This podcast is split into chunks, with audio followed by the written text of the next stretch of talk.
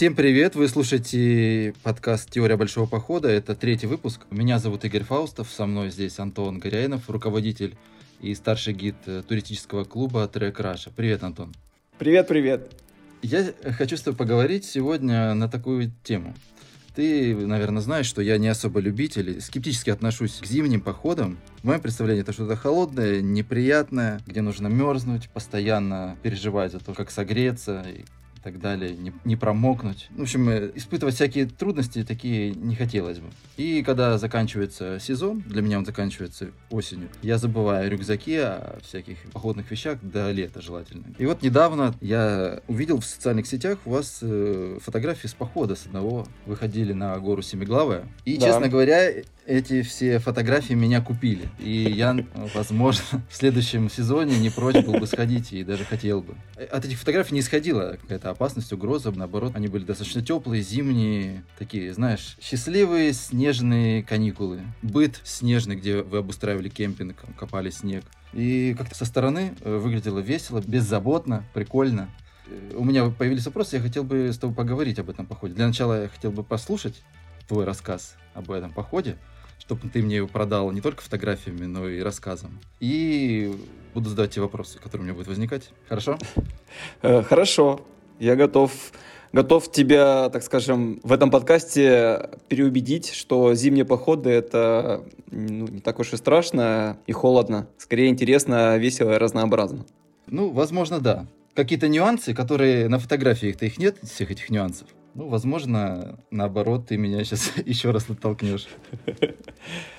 Для начала хотел бы еще раз, э, чтобы ты кратко перечислил, какие у тебя были ну, страхи, модно сейчас говорить боли, почему ты не хочешь, не хотел и ходить, ну, пойти в зимний поход, если вкратце, тезисно. Ну, для меня, допустим, мерзнуть гораздо хуже, чем перегреваться. То есть от солнца я могу как-то укрыться, от тепла можно позаботиться об этом. А когда холодно, морозно, для меня это какая-то безысходность. Есть какой-то предел этой безысходности, и он напрягает меня. То есть, подводя кратко итог, э, основной страх — это страх замерзнуть, страх холода. И в целом, знаешь, такое состояние, когда ты промерзаешь до костей, и потом из этого спального мешка э, вылезать не хочется. Хочется сидеть уже в этой палатке, ждать, когда этот поход закончится. Скорее куда-нибудь теплую квартиру под одеяло и отогреваться неделю с горячим чаем. Вот у меня такие опасения от зимних походов.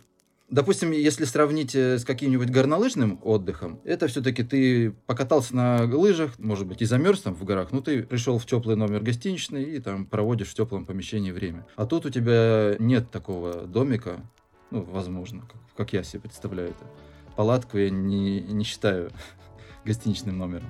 Я тебя понял. В общем, э, попробую тебя в течение этого подкаста переубедить в твоем мнении, что зимний поход это холодно и страшно. Э, начну с того, что ты уже упомянул, мы ходили э, на 23 февраля в поход, зимний поход к горе Семиглавая. Это самая верхняя, самая северная точка района Большого Сочи на границе с Туапсинским районом э, в верховье реки Пшенахо. Семиглава это ну, представляет собой длинный хребет, который вытянулся с запада на восток и имеет э, 7 вершин. Отсюда и название горы Семиглавая. Самые высокие вершины это гора Кашина, у нее высота 1425 метров над уровнем моря, и Лысая, она же Семиглавая.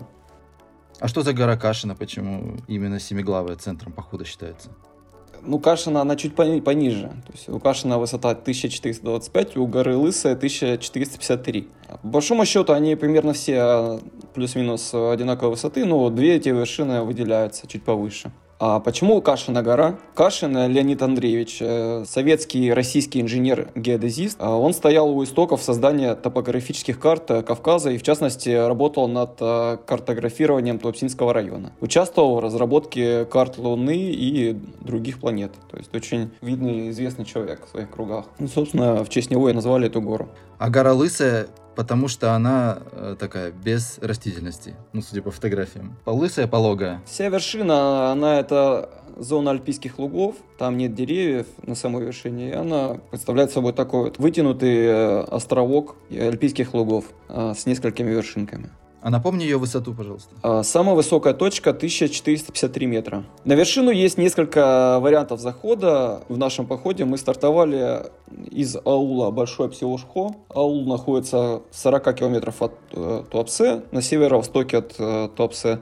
И к аулу ведет неплохая асфальтированная дорога. План похода такой был. Приезжаем в аул, э, завтракаем и выдвигаемся с рюкзаками к стоянке у подножия горы Семиглавой. Переход к лагерю составляет около 8 километров. Стоянка находится на реке Наужи. В этом месте обустраиваем лагерь. И две последующих э, ночи ночевки проведем в этом месте. Утром второго следующего дня налегке, э, взяв только самое необходимое, поднимаемся на вершину Семиглавой. Путь э, до вершины в одну сторону занимает около 4 километров и набор высоты порядка 700 метров. Далее смотрим по ситуации, либо поднимаемся на самую верхнюю точку гору, Лысая, она же Семиглавая, и далее спускаемся в лагерь, и на третий день после завтрака возвращаемся обратно к месту старта. А на гору Кашина пойдем? В программе э, у нас заложено подъем только на одну вершину. Кашина, ну, она примерно такая же по высоте. Обычно не ходим. Если будет желание, время, погода, то можно и туда сходить. Угу. Так, ну это все такие технические характеристики самого похода. Так, а, а скажи, какой э, уровень физической подготовки достаточен? Э, нужна хорошая физическая форма. С точки зрения техники, сложности рельефа, там ничего сложного нет. Основное требование – это хорошая физическая форма. Какие есть сложности на маршруте? В первую очередь это броды, ручьи. А, маршрут начинается с брода через реку по колено глубиной где-то. Для этих целей мы берем с собой специальную резиновую обувь э, за броды. Они сверху одеваются на основную обувь, и они выше колена. Дальше предстоит э, по маршруту преодолеть несколько неглубоких ручьев. Еще какие сложности? Это глубокий снег. Сам по себе переход до лагеря не очень длинный, как я говорю, около 8 километров, но предстоит идти по глубокому снегу. Мы берем с собой снегоступы, но они, конечно, помогают, но все равно ты проваливаешься а, на какую-то глубину. И чтобы сделать э, следующий шаг, всегда нужно прикладывать усилия. Следующая сложность – это тяжелый рюкзак. Тяжелее, чем э, в обычном привычном летнем походе, потому что нужно брать с собой больше теплых вещей, дополнительное снаряжение. Поэтому рюкзак процентов на 15 тяжелее летнего варианта. И бывают э, на маршруте небольшие завалы деревьев. Хоть за маршрутом следят, э, периодически освобождают от поваленных деревьев, маркируют, но за зиму в межсезонье все равно тропа иногда оказывается под небольшими завалами упавших деревьев, либо там много орешника, и под тяжестью снега он придавливается к земле, и образуются такие лабиринты, которые нужно обходить, перелазить. Почему я и спросил про физическую подготовку. То есть нужно идти по снегу 8 километров, проваливаться в него. Рюкзак э, тяжелее, а чем обычно. В моем представлении это плюс 50% усилий, нагрузки, если этот же путь пройти летом. А, ну, в процентном а, соотношении я не могу сказать. Ну, конечно, не просто идти по снегу. Не просто, но интересно. Это такая тренировка, работа. Ну, вообще, если снег глубокий и предстоит идти по целине, то без снегоступов, конечно, проваливаешься по колено, а то и, и по пояс. В снегоступах намного проще, но нужно привыкнуть э, в них ходить вообще. Как правильно ставить ноги, потому что непривычно. Как я уже сказал, в снегоступах проваливаешься, но не так глубоко, поэтому э, в нашем случае, когда мы шли, перед нами никто не торопил, была целина, и мы шли со сменой э, ведущего. То есть у нас было в группе 5 человек, шли цепочкой друг за другом, и первый шел, торопил, считал шаги свои, и через каждые 100 шагов э, у нас была смена ведущего. Кто шел первым, становился замыкающим, и его заменял следующий по очереди, и так далее. По 100 шагов, так мы э, экономили силы, и при этом достаточно бодро шли. Кроме снегоступов, есть какие-то обязательные атрибуты для зимнего похода? Может быть, лопата нужна, чтобы откапываться от снежного завала, например.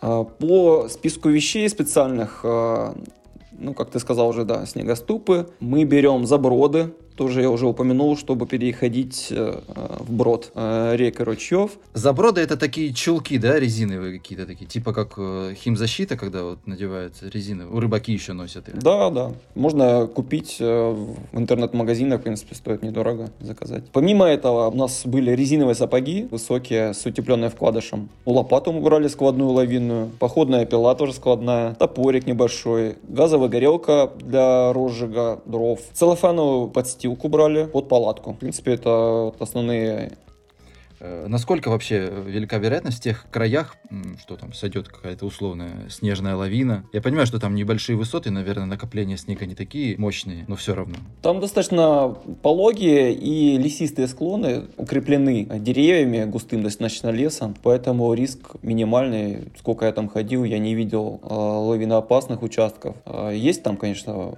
но они в стороне проходят от, от тропы, от маршрута, поэтому в этом плане достаточно безопасный с точки зрения лавинопасности маршрут.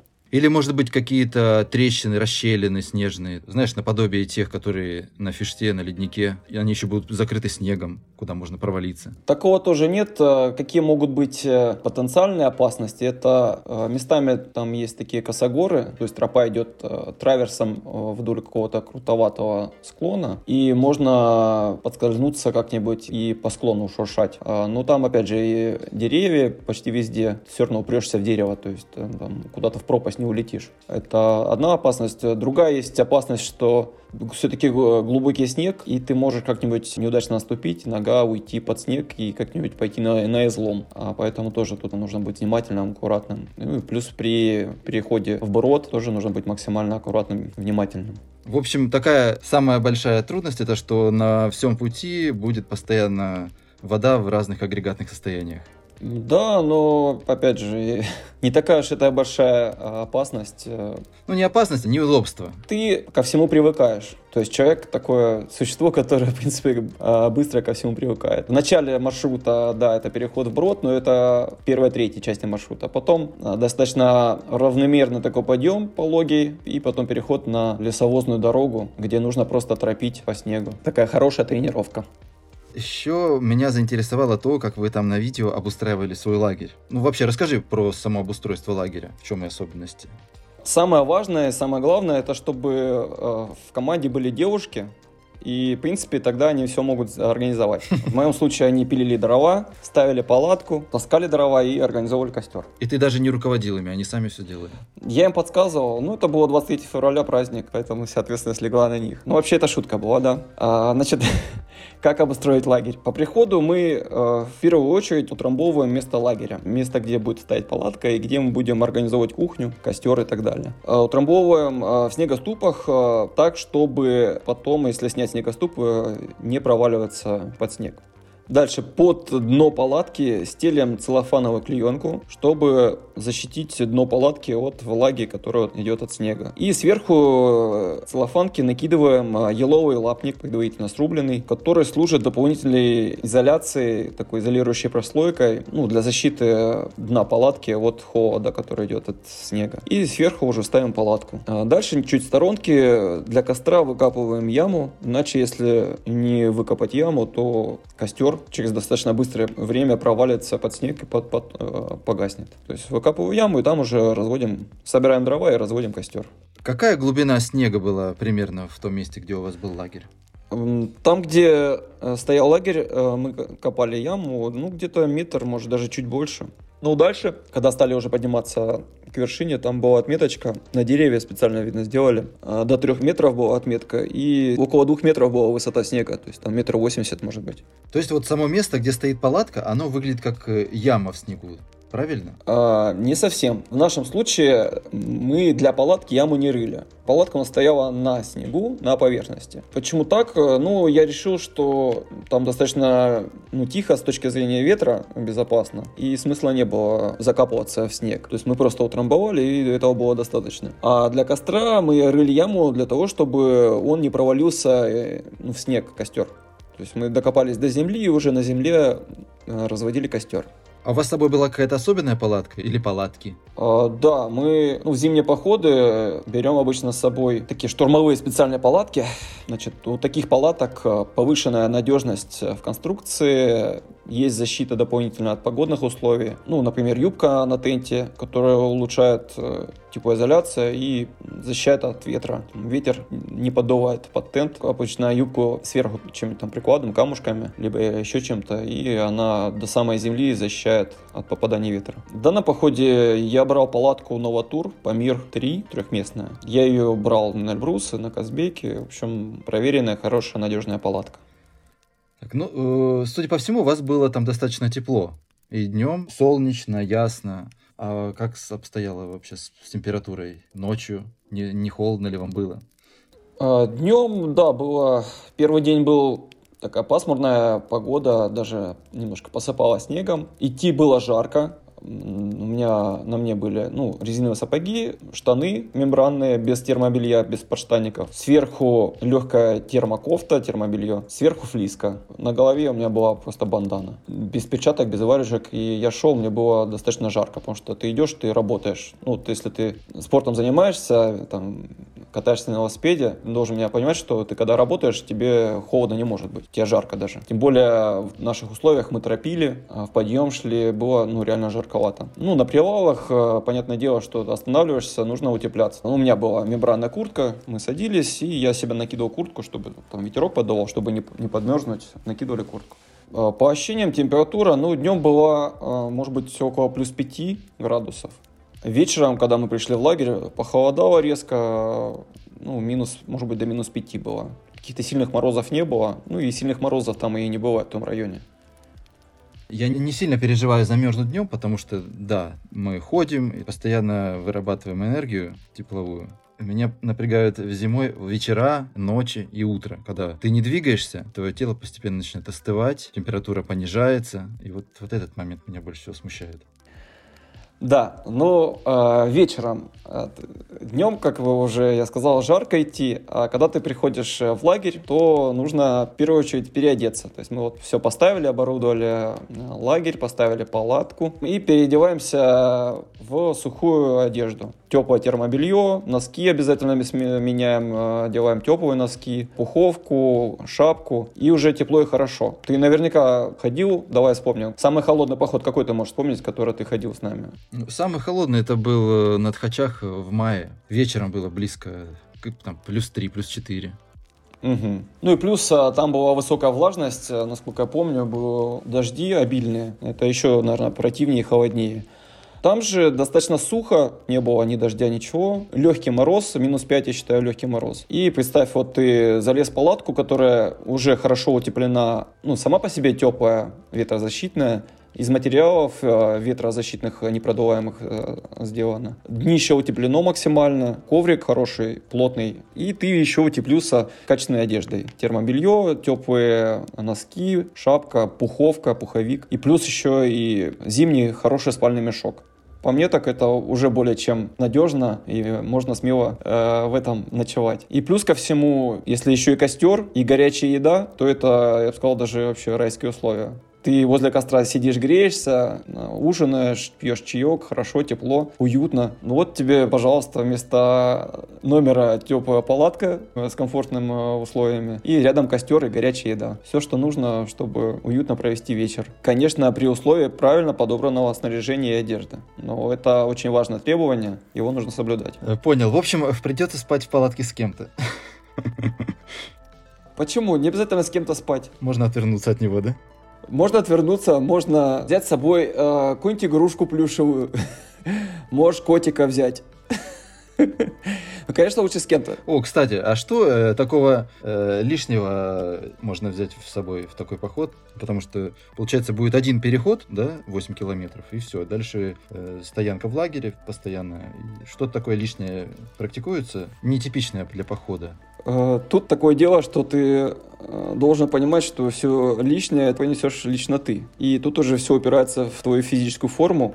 Все это выльется в скорость передвижения на маршруте и так далее. Я сторонник того, что в такие походы в нашем случае хватило базового меню, набора вещей, которые вот в списке есть, и по меню раскладки. Поэтому тащить там какой-то там, не знаю, стеклянные бутылки с шампанским можно, конечно, но, опять же, при условии уверенности в хорошей физической форме, уверенности в себе, то можно и потащить, если место найдется в рюкзаке. В прошлом походе мы брали с собой бутылочку шампанского, в стекле, соответственно, и распили ее на вершине семиглавой. Ну а вообще алкоголь э, в зимних походах, он насколько уместен? Там, крепкий алкоголь. Берут ли его с собой твои участники? Индивидуальный такой момент. Зависит от человека, его отношения к этому делу. С точки зрения медицины, это самообман, что он согревает. Скорее, это такой психологический момент, что вот можно вечером собраться возле костра и немножко горячительного выпить. Но, опять же, это уже сугубо индивидуально, и тут важно не перебирать, знать норму. Я, ну, когда мы идем, особенно если незнакомые люди участвуют, не рекомендую, не советую брать. А вообще алкоголь э, это бич туризма, поэтому мы его не пропагандируем. Вот правильно. Вообще из-за минусовых температур, из-за мороза, насколько меняется рацион питания в сравнении с летними походами или другими сезонами? Может быть, есть продукты, которые в заморозке находятся? Да нет, особо не меняется. Попроще меню. Например, там какие-то огурцы, овощи с собой не возьмешь, потому что они там замерзнут, перемерзнут. А базовые это каши, а, тушенка, сало. Рекомендуется брать такие калорийные продукты. Ну вот, как я сказал. В нашем случае это были гречневая каша с тушенкой, супчики, кускус. То есть, в принципе, зимние вот эти э, походы по рациону не особо у нас отличаются от летних. Потому что в летних тоже бывает достаточно прохладно. Наверное, летом нагрузки можно сопоставить, потому что там и больше дистанции преодолеваются, и больше высоты, и расход калорий, соответственно, примерно сопоставим. Да, согласен. А, насчет лагеря хотел с тобой поговорить. Давай. А как обустраивается быт лагерный? Потому что там же, если вершина, не вершина, гора, где снег, там нет ни воды, нет ни ручьев, ни родников. Обустраиваете вы туалет как-то по-особенному зимой, наверное? Да нет, особо туалет не обустраиваем. Лагерь у нас стоит э, на поляне, на берегу реки Наужи. Вода чистая, питьевая, поэтому воду берем оттуда все. Точно, ты же говорил, что река там у вас. Да, место тихое, уютное. Ну, то есть это вот обустройство лагеря, палатки, место для костра, зона для туалета. Понятное дело, что какой-нибудь сторонки от лагеря отходишь и там все эти дела делаешь. На эту тему у нас э, был выпуск, затрагивали эту тему в предыдущем подкасте. Да, кстати, там в предыдущем подкасте прилетело за влажные салфетки, которые я упомянул. Но я хотел бы уточнить, что влажные салфетки, я э, говорил в контексте именно гигиены, замена купанию, скажем так. Для туалета и нужно исключительно туалетную бумагу использовать из целлюлозы. Можно, есть даже влажная туалетная бумага, продает стопроцентная целлюлоза. Вот я сторонник именно такой бумаги и сам ее с собой ношу всегда. И я считаю, что да, это сейчас бич, конечно, а, современных походов. Вот эта влажная бумага, которая синтетическая, пластиковая, везде валяется, это очень плохо. Соглашусь. А, мы, допустим, в этом походе, да и в других походах мы берем влажные салфетки, а, но после использования мы их а, складируем в специальный пакет для этого, у каждого свой, и потом сжигаем перед тем, как идти назад, либо если нет возможности сжечь мусор, то забираем с собой. Да-да, это тот же мусор, как и обертка от конфеты, обертка от какой-то там каши. Да, только еще более злостный. Поэтому, да, очень э, внимательно относиться к этому нужно. Конечно, да, если мы видим, что кто-то выбрасывает среди участников, то мы делаем замечания, но обычно такого не наблюдается. Насчет э, реки, вот раз у вас там есть река, то значит и нет э, необходимости топить снег, да, чтобы добывать из него воду. И ни разу не было этой необходимости за все там года, что ты ходил. Именно на этом маршруте не было необходимости, потому что вода в жидком виде уже есть под рукой. Зачем тратить э, газ на то, чтобы растопить то, что уже растоплено? Согласен. А вообще, э, насколько это практикуется? Ну, конечно, практикуется там, где нет воды, в жидком виде, только снег, то вариантов нет, приходится топить. У нас э, были такие моменты, когда, да, приходилось нам топить снег. Либо, если э, снег, э, ну, такой достаточно свежевыпавший и до воды далеко, то тоже мы брали, топили снег. Ну, там своя специфика, больше расход газа, время больше, ну, приходилось что делать. Мы, ну, как уже сказал, утаптываем площадку под палатку, и нужно привыкнуть, что ты ну, допустим, нужно сходить в туалет или еще куда-то отходить, это нужно все делать в снегоступах, потому что если ты снимаешь снегоступ и отходишь от этой площадки, то ты проваливаешься в нашем случае по пояс, почти по пояс. Поэтому за вот эти три дня маршрута, похода, ты настолько с ними сроднишься, то потом уже чего-то как будто не хватает. Если поначалу ты себя чувствуешь некомфортно в них, то потом уже к концу третьего дня в них уже удобно. И ты уже забываешь, что они у тебя на ногах. Да, ну, примерно как и с кошками. Когда в них ходишь, ну, например, на Эльбрус, когда тебе Э, на вершину идти часов 12 и на спуск потом часов 6. Почти сутки в кошках ты находишься, и ты к ним привыкаешь. А в чем, кстати, сходство а, снегоступов? А у них тоже есть кошки. Когда ты выходишь на какой-то обледенелый участок маршрута. Вообще снегоступы очень универсальная вещь. Мы в них и броды переходили в ручьях, и по снегу глубокому. Но также они работают именно как кошки на таком ферне жестком. Мы когда вот э, на второй день, когда поднимались уже, к вершине подходили, там был достаточно крутоватый участок, такой обветренный. И если бы не снегоступы с кошками, мы бы там точно бы не поднялись, потому что там легко можно было слететь по обледеневшему участку. Вот по снаряжению хочу спросить. Есть ли какие-то требования к спальному мешку для этого похода? Какая температура комфорта должна быть обязательно? Да, требования, конечно, есть. Ну, зимний спальный мешок это на комфорт, э, ну, минимум минус 5 точно комфорт, а желательно минус 10 спальник, ну, либо пуховый, он полегче, либо синтетический, ну, он, соответственно, и потяжелее, пообъемнее. Лично я хожу, я просто уже много хожу в разных условиях, я знаю особенности работы своего спальника, я беру 0 комфорт, плюс именно в этот поход зимний я беру два каремата, таких они не сильно толстые, один на другой складываю, и 0 комфорта мне хватает, плюс у меня еще есть э, большая теплая пуховка, и мне этого более чем хватает. Бывает даже жарко. То есть, как я вот рисую картину, днем вам жарко, потому что вы двигаетесь, работаете. Вечером переоделись, и вам тепло и комфортно, потому что у вас теплая одежда, комфортная теплая палатка, костер, горячая еда. Все условия скажи, а какие в этом походе есть плюсы, которых не хватает в летних походах или походах в другое время года? А, ну, в первую очередь, э, это ощущение такое, как бы, что ты попал в зимнюю сказку. Как ни крути, мы все-таки привыкли ходить э, летом, а тут ощущение, что ты именно очутился в зимней сказке, непривычные условия, красивые пейзажи зимние. Для нас привычнее скорее это пройтись там где-то погулять и вернуться да, в теплый дом, либо в жилище. А так ты в отрыве от цивилизации три дня находишься в этой сказке любуешься этими красотами. При этом понимаешь, что ты в таком свободном плавании находишься. То есть ты не привязан к городу, к цивилизации. Это раз. Второе — это красивые виды. Зимний лес, пейзажи заснеженные, ели, сосны, буки, очень красивые в теплое время года такого не увидишь. Например, мы шли, когда поднимались на вершину Семиглавой. А сначала это был сосновый лес, пихтовый, а, заснеженные пушистые елки. Ну, это реально как будто ты попал в сказку 12 месяцев или какое-то такое еще. Потом сосновый лес меняется на такие буковые деревья, как мачты, ровные стволы, голые. И у них а, с наветренной стороны корка образуется ледяная, которая потом отрывается и падает, и такие как пластинки, чешуйки образуются. Красивые такие, интересные.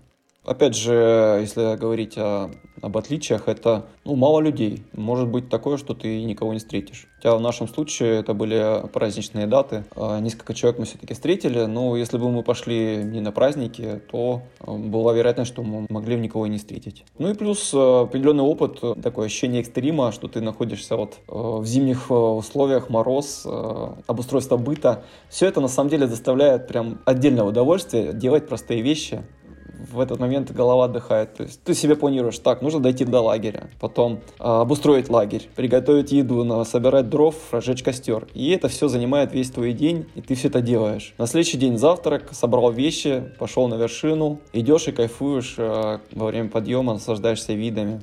Ну вот и, собственно, так вот, с одной стороны, простые вещи, но они разнообразные и заполняют весь этот поход вот такими событиями интересными. В общем, плюсы у зимних походов такие они все в основном. Эстетические, психологические, визуальные, тактильные. Таких практических плюсов нет, как правило. Но это, в принципе, это с легко перевешивает все минусы, которые возникают. Ну, сложность перемещения по снегу и так далее.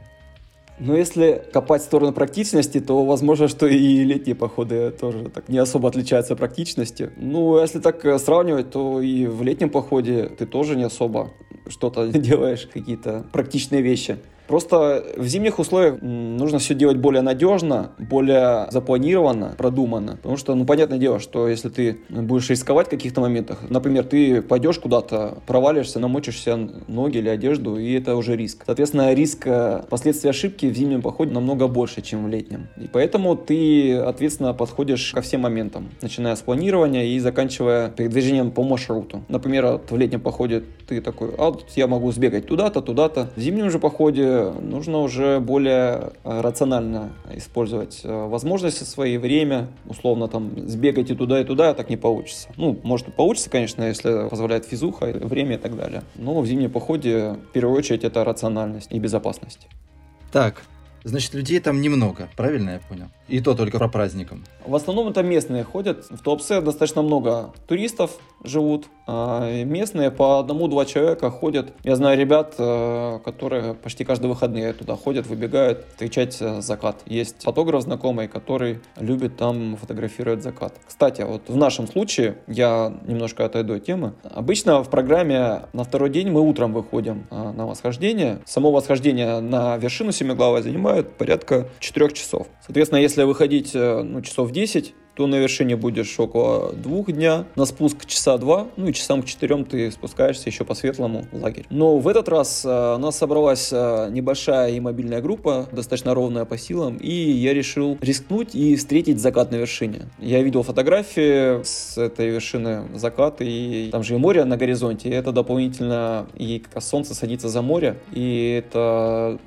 дополнительно такую изюминку добавляет. Плюс еще много снега выпало этой зимой. Красивые виды были, заснеженные деревья. В общем, да, мы рискнули, вышли где-то часа, наверное, в два дня, пообедали, набрались сил. В два дня вышли и где-то пол шестого были на вершине и как раз э, попали в, в самый пик заката, было очень красиво, ярко. И начали спускаться уже, когда начало садиться солнце. Ну, в лагере мы спустились по темноте. Э, было, конечно, не очень комфортно по темноте идти, но мы протропили, и перед нами протропили группы, поэтому достаточно безопасно было идти. Ну и сам по себе маршрут безопасный. Он по хребту идет до самой вершины, а поэтому там ничего такого сложного нет.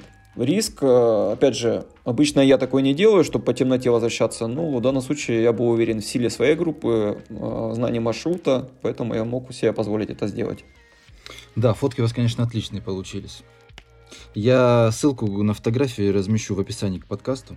Да, какой еще момент был перед самым выходом на, на гребень, э, начинается зона альпийских лугов, альпики так называемый. И там, да, был такой небольшой крутоватый участок, где наши снегоступы сработали как кошки скорее. И дальше мы прошли, поднялись метров 200, вышли на хребет. И хребет э, такой он вытянутый, э, продолговатый, с несколькими вершинами. Мы поднялись в зоне памятника воинам э, Великой Отечественной войны. И тут у меня возникла ассоциация с фильмом э, ну, «Апокалипсис» где там, резкое похолодание случилось на Земле, и там все замерзало. В общем, на памятнике такие замерзшие были сосульки, горизонтальные причем. То есть видно было, что он был мокрый, этот памятник, э, и ветром сдувало капли, и они заледенели, и образовались горизонтальные такие сосульки. Э, много было э, таких растений, которые тоже покрылись коркой, такой кристальной коркой. И еще запомнилось то, что снег имел особую интересную структуру, он такой крупными кристаллами был, как хлопьями. Ну, тоже такой я, наверное, и не, не встречал никогда. Ну и, конечно, запомнился закат, яркий такой красивый закат э, в сторону моря. Ну и было прохладно. На вершине дул ветер пронизывающий, мы там долго не задерживались, пофоткались и начали спуск вниз. Как там дела обстояли с живностью? Может, какие-то грызуны вас беспокоили? Или, может быть, вы там откопали медвежью берлогу? Ничего такого не было. Медведи в спячке. Ну, начать с того, что сами по себе медведи там не особо опасны. Никого не видели. Медведи в спячке. Живности тоже видели следы, копыта. Видно, кабанчик какой-то пробегал. В живности только вот встретилась группа, двое ребят шли из стопсе местных. С ними была хаски собака. Вот она там добавляла живности. Ну, мишку откопать там вероятность крайне маленькая, да? Да, да, вряд ли. Ну а вообще они в тех краях водятся, кстати? Именно в этих местах. Э, это же вроде как цивилизация близкая. Сколько я хожу, я там третий раз был, а ни следов, ничего такого я не видел. То есть, если на Тхаче и где там еще мы встречали следы и, и помет, то здесь нет, я не видел. Но все-таки это достаточно близко к жилью, поэтому, может быть, из-за этого их там и нет. Ну да, это только на Итурупе, близко к жилью медведи начинают активизироваться. Еще хотел бы дополнение к теме экипировки. Нужны ли какие-то особенные очки с собой? Там, может быть, горнолыжная маска какая-нибудь? Да, нужны, конечно. Первый день я не одевал очки, на второй день мы стали подниматься, была солнечная погода, и снег, конечно, слепил. Поэтому, чтобы поберечь глаза, нужно брать очки. С нами шла участница, которая не носит очки, в принципе, нормально себя чувствовала. Даже без очков вообще? Нет, у нее очки такие с диоптриями, но она даже в горах не одевает особо солнцезащитную маску. Одевает э, этот, горнолыжную, ну, когда метель, пурга, а так ходит обычно даже без них. А, ну, конечно, его нужно брать и солнцезащитный крем, и солнцезащитные очки. Я когда шел на второй, особенно на третий день, а много снега, он слепит, э, очень неприятно. Ну, вообще, горнолыжные очки с собой взять это плюс какой-то к удобству, в общем, или не обязательно? Я думаю, что это конкретно в этом походе не обязательно. Когда нужны очки? Когда сильный ветер, метель, пурга. В такую погоду на восхождение мы не пойдем, не рискуем. А в хорошую погоду они не нужны, то есть пригодятся обычные солнцезащитные очки. Основная цель это гора Семиглавая, но по пути к лагерю тоже очень интересно. Вот в первый день, когда мы идем, встречаются открытые полянки, такие оазисы, островки с первоцветами. В этот раз э, мы увидели подснежники и цикламены. Э, очень интересные, красивые цветочки. Примерно на середине маршрута, чуть в стороне от э, тропы, есть древний дольмен, который неплохо сохранился. Тоже, кому интересно, могут посетить, посмотреть. С вершины самой горы Семиглавой хорошо видны вершины Фешта, Штена, Пшихасу, вот этого Лаганакского Нагорья. Также видно высочайшую вершину Туапсинского района, гору Шесси. Тоже на нее есть э, желание сходить, подняться. В целом, э, если подводить итог, э, скажу, что зимний маршрут на Семиглавую очень красивый, интересный и наполнен событиями, очень разнообразный. А наличие на пути препятствий добавляет э, маршруту особую изюминку. Ну, а для тех, кто думает на него пойти, очень важно подготовиться физически и правильно подобрать снаряжение. Ну, я думаю, в чате при подготовке к этому походу ты все расскажешь и посоветуешь. Конечно. И еще у меня вопрос возник. Я был на горе Интю, которая находится примерно в этом районе. Да. Существуют ли зимние походы в эти места и есть ли отличия, имеет ли смысл? А, на индюк ходят, но он более скалистый, скальный, поэтому с точки зрения безопасности подниматься на индюк зимой а, ну, опасно. А семиглавая, она ну, такая более пологая, с точки зрения трекинга более подходящая. Можно сходить не на саму гору Индюк, а также пройти линейный маршрут от Индюка до Анастасиевки. А, я думаю, он может быть даже интереснее, потому что у него старт в одном месте, финиш в другом месте, в отличие от Семиглавой. Поэтому можно попробовать. Будем планировать на следующую зиму. Да, запланировано. Ну, понятное дело, что мы Семиглавы запланировали. А, это у нас уже традиция в феврале. Ну, я думаю, на Индюк тоже. Так, ну, скажи, пожалуйста, я переубедил тебя в твоем нежелании идти в зимний поход на Семиглаву или вообще куда-нибудь? Честно говоря, меня уже фотографии одни только переубедили. А сам разговор, он успокоил. Моменты сомнений чуть-чуть успокоил. Понятно. Укреп, укрепил. Да, ну, в твоем случае, конечно, нужно докупить снаряжение. Насколько я помню, спальник у тебя э, не совсем э, зимний. У меня на минус 4. Но с учетом того, что я ношу с собой каремат, ношу с собой э, самонадувайку, еще у меня есть вкладыш и сверху еще конденсатник. А, ну, тогда подойдет. Ну, палатка все-таки легенькая, нужно что-то потеплее тебе. Либо смириться с тем, что у тебя кто-то будет еще в палатке. Это вот, наверное, единственный стресс, который меня ждет. Пуховик тебе еще нужно теплую куртку приобрести, насколько помню, у тебя нету. Так, чтобы надежно на, на минус 20 условно, чтобы там не ходить днем, а вот я надел, и минус 20 ты можешь стоять и не мерзнуть. Такой пуховичок, который на Эльбрус обычно берут, наверное, да? Да, да, да. Это ты меня так подвигаешь потихоньку к восхождению на Эльбрус? Не, не, нет. Это ты уже это... Уже смотри сам, я тебе не уговариваю.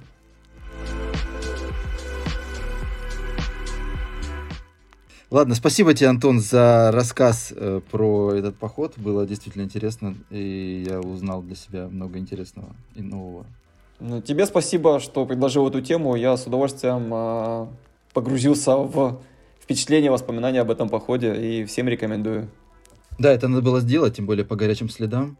Хотя изначально я планировал э, этот выпуск посвятить э, какому-нибудь походу, который более популярен, условно, тридцатка всесоюзная. Но правильнее было именно сейчас поговорить об этом зимнем маршруте. Да, согласен. Тем более, что до, до лета еще много времени, поэтому запишем еще серию подкастов на лет, о летних походах. У меня сейчас на ютубе видео, которое посвящено восьмому маршруту летнему. Прям всплеск интереса к нему и просмотры очень резко растут. И видно, что народ сейчас изучает, ресерчит эту тему. И я думаю, в этом году там будет много людей. Да, я заглядывал к тебе на канал, увидел, что прям он четко сильно выделяется, там за тысячу уже просмотров. В отличие от остальных, он прям, да, сейчас в топе у тебя. Этот. Да, уже там почти 11 тысяч просмотров на нем. У меня народ, э, народ тоже сейчас активно интересуется. Ну, вот на тридцатку на маршрут у меня уже несколько человек записалось. Тоже я вижу всплеск интереса именно к таким походам в формате через горы к морю. Так, ну что, спасибо всем, кто нас слушал. Будем закругляться, правильно? Да, все, закругляемся. Давай. Мне кажется, эта тема была достаточно интересно раскрыта. Мне так показалось по ощущениям пока, во всяком случае. Спасибо всем, кто нас слушал. Э, подписывайтесь на наш подкаст, слушайте нас на различных платформах. Э, Яндекс Музыка, Apple подкасты, Google подкасты. Также нас можно слышать на YouTube. Всем пока. Да, всем пока, до встречи на тропе. Пока-пока.